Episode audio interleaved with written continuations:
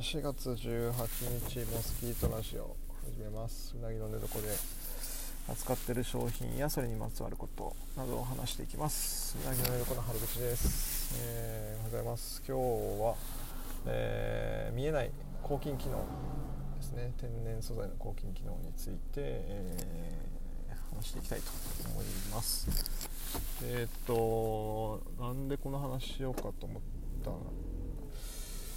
のかというとえっとあ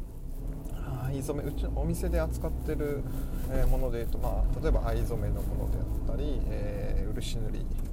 のものだとか、えいぐさですね。あとは、えーあのー、笹わし熊笹とかですね、はい、そういったものありまして、えーまあ、いぐさであったらあのインソール、えー靴の中敷き、えーを、うん販売してるんですけども、まあ、それも使ってて、えー、と匂いをちゃんと取ってくれて、えーいぐさの抗菌作用、えー、と匂いをあ菌をあ繁殖しづらいような環境であるのであのイソキシ酸とか、えーそういう匂いの元となる、えーものを分解してくれるのであの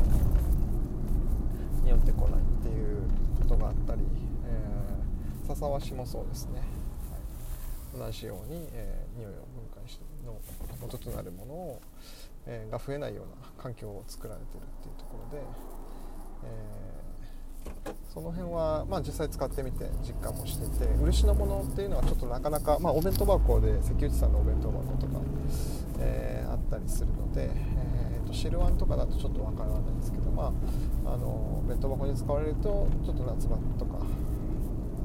まあ、暖かい夏場まで行くとあれかもしれないですね。暖かい時期とかでも、えー他のもの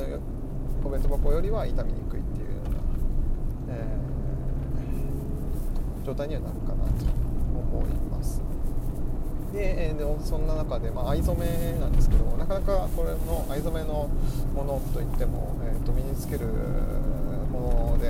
例えば、まあ、ポンペであったり、まあえー衣類で藍染めのものっていうのを、えー身につけてもなかなかそれをちょっと実感、えー分かりやすく感覚として実感できる機会ってなかったんですけどもあの、えーとマスクのですねちょっとお店では扱ってないんですけども藍染めの久留米ガスリのマスクをちょっと使ってたんですけどこの2年ぐらいですね。でそれがあの、まあ、他のマスク例えば、まあ、他の面のマスクだったりとかいろんな化学繊維のものとか不織布のマスクとか、まあいろいろな素材のものが、えーこの数、えー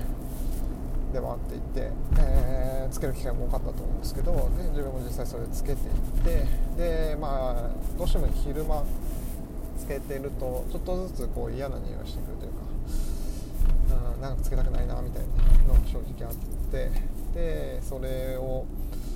まあ、その中で、えー藍染めのそのマスクだけが全然、えー一日中つけてても匂ってこないんですよね。でまあ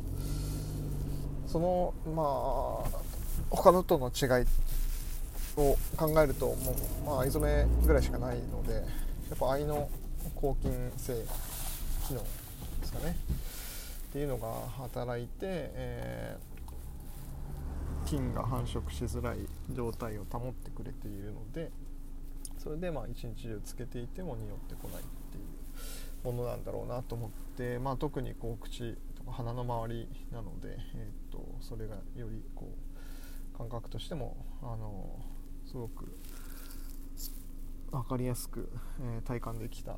エピソードでした。でまあそういう一つの、えー天然由来の抗菌機能の一つとして藍染めっていうものがあの、えー効果を、えー実感できたエピソードとしてちょっと今日はその見えないのでなかなかやっぱりなんかですねこう抗菌性ありますよとかっていうお話ししてたり、まあ、数値的にどうだっていうちょっと研究の結果みたいなものを見る機会はあってもこう体感としてそれが得られるっていうのは、まあえー、が一番まあ分かりやすいなと、えー、思ったので、えーまあ、そういう自分の、えー、体験した話をさせてもらいました。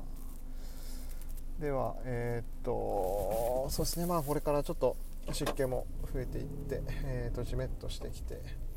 でそういう菌とかにも気をつけなきゃいけないような季節にもなってくると思いますので、まあ、藍だったりいぐさであったり 笹わしであったり漆であったりっていうものを、えー、使って、えー、それが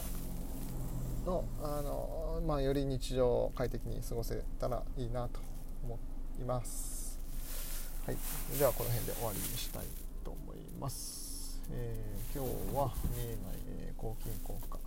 藍染めの話でしたこの辺で終わりにしたいと思います。ありがとうございました。